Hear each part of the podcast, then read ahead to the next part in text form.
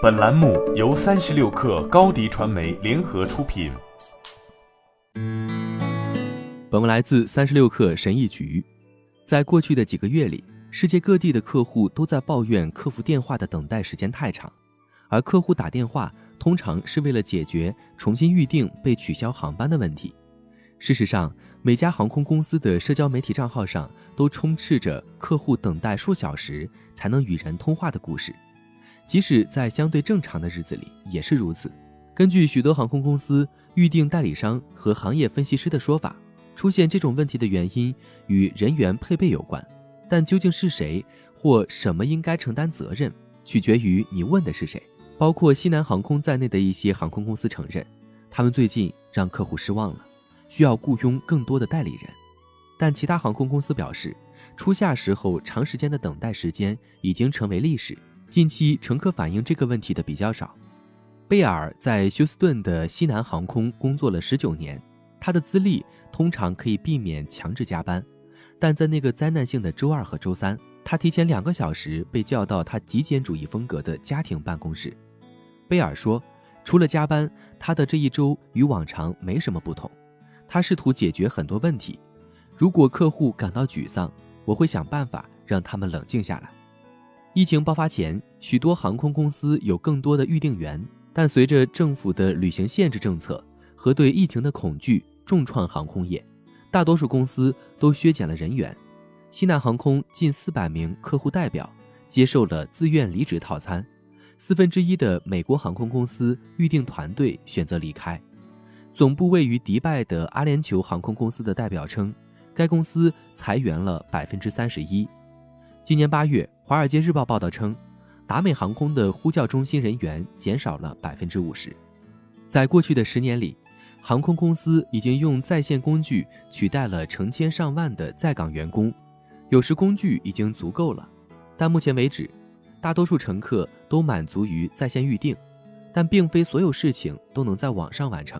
代表西南航空和美国航空预订代理商的工会员工表示，为了跟上客流量，员工经常被要求加班，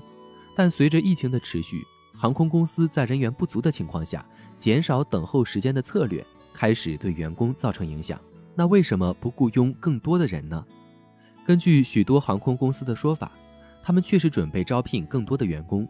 但几位行业分析师表示，乘客不太可能看到这一计划在短时间内缩短等待时间。他们提出了几种理论来解释为什么不能。第一种理论是，快速招聘是不可能的，因为航空公司和餐馆及零售商一样，都在努力应对社会劳动力短缺问题。为了支持这一理论，西南航空的发言人丹·兰德森说，该公司从未遇到过如此艰难的招聘时期。他说，该公司正试图招聘1000名客户代表，但目前每个职位只有10到15人应聘，而疫情前每个职位有80人应聘。美国航空公司最近招聘了数千名预订员，使其在美国的预订员总数达到4400人。该公司还在计划招聘更多的预订员，同时也在努力填补职位空缺。理论二是，因为航空公司支付的薪水不够，所以短时间内雇佣足够多的合格员工很难。例如，美国航空公司的预订员起薪为每小时 13.05 美元。西南航空公司的预订员为每小时15美元。理论三是，完全专注于招聘是错误的，因为造成问题的原因不仅关乎员工数量，还关乎公司如何部署员工。最近，美联航在新泽西州纽瓦克自由国际机场的几名员工展示了该公司解决长时间等待问题的新解决方案。按需代理可以理解为随叫随到的代理人。美联航的首席客户服务代表米歇尔·罗萨里奥在售票处待了一上午后，退到靠近登机口的一个房间里的一台电脑前，屏幕上出现了一个女子，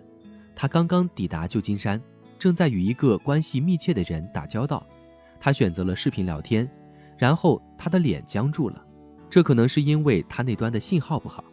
来自堪萨斯州威奇托州立大学的迪恩·黑德利是航空公司质量评级一书的合著者，他还没有尝试过这个新系统。